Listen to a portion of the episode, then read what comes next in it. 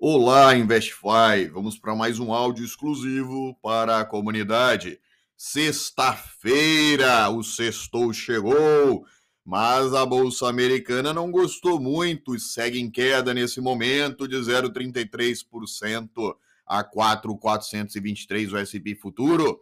O petróleo subindo 0,16, cotado a 73 dólares e 42 os Treasuries subindo 0,46, dando uma estressada nos 10 anos a 1.417.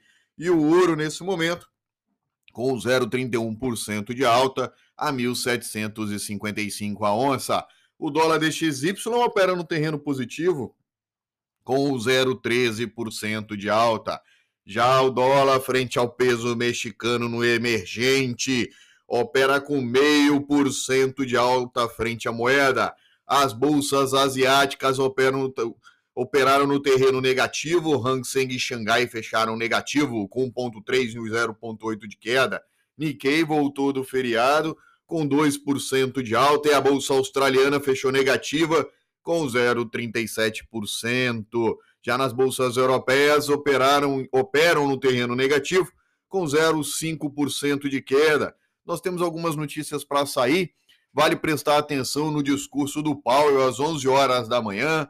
Às 11 horas também sai vendas de casas novas nos Estados Unidos. Nas criptomoedas, o Bitcoin, nas últimas 24 horas, opera no terreno negativo com 0,94 de queda, o Ethereum caindo 6,5%, o índice VIX subindo 5% a 19,61 já para os futuros do cobre com 0,04 de alta.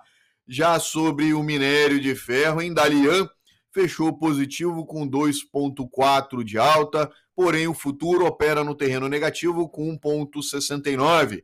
A madeira fechou com 1,88 de alta. Vamos para as principais notícias pelo mundo. Volta o foco, na verdade, nunca deixou de sair o caso da Evergrande, que deveria ter pago 83 milhões de dólares ontem de juros e não pagou.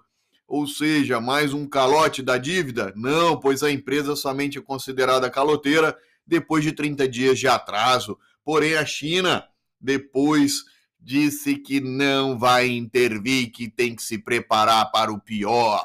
O Fed, nós temos o Powell fazendo o discurso às 11 da manhã e nós temos o apagão nos Estados Unidos. Eles não conseguem se entender por lá e é provável ter um default federal ou um colapso completo do plano econômico do Biden. Ou seja, a situação por lá política também não é das mais favoráveis. Os senadores republicanos não aceitam elevar o teto da dívida. Isso eles não conseguem chegar num consenso. Os principais jornais brasileiros Valor econômico, alta de combustíveis e tarifa aumenta a receita dos estados.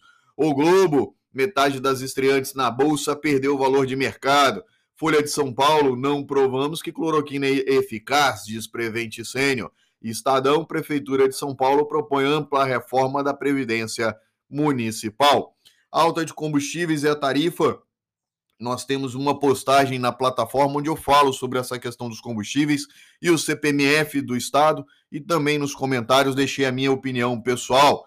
Fica aí a leitura para os membros da comunidade. O dólar futuro fechou a 5,312 em leve alta de 0,25, o ajuste a 5,308. O Copom anunciou o aumento de um ponto da taxa básica, deixou anunciado mais um ponto da, na próxima reunião e falou que é provável a, taxa Selic para 2022 ficar na faixa de 8,25% ao ano. Auxílio emergencial também tem uma postagem feita completa sobre esse tema. O governo poderá sim prorrogar o, o auxílio emergencial caso o Auxílio Brasil não seja concluído e esteja apto ao pagamento em novembro já na reforma do imposto de renda, não terá prioridade e andará junto com a reforma tributária no Senado, a desoneração da folha. Voltamos às jabuticabas brasileiras e querem incluir uma nova CPMF de 0,1% sobre as transações. Me parece que o relator vetou essa informação nova. E para a reforma administrativa, foi aprovado na comissão especial da Câmara por 28 votos a favor. O texto segue para votação no plenário. E no refis, o Arthur Lira já deixou claro que vai colocar em votação, porém, ele quer que aprove a reforma do imposto de renda. Boa, excelente sexta-feira a todos, um bom final de semana e até a próxima segunda-feira, se Deus permitir.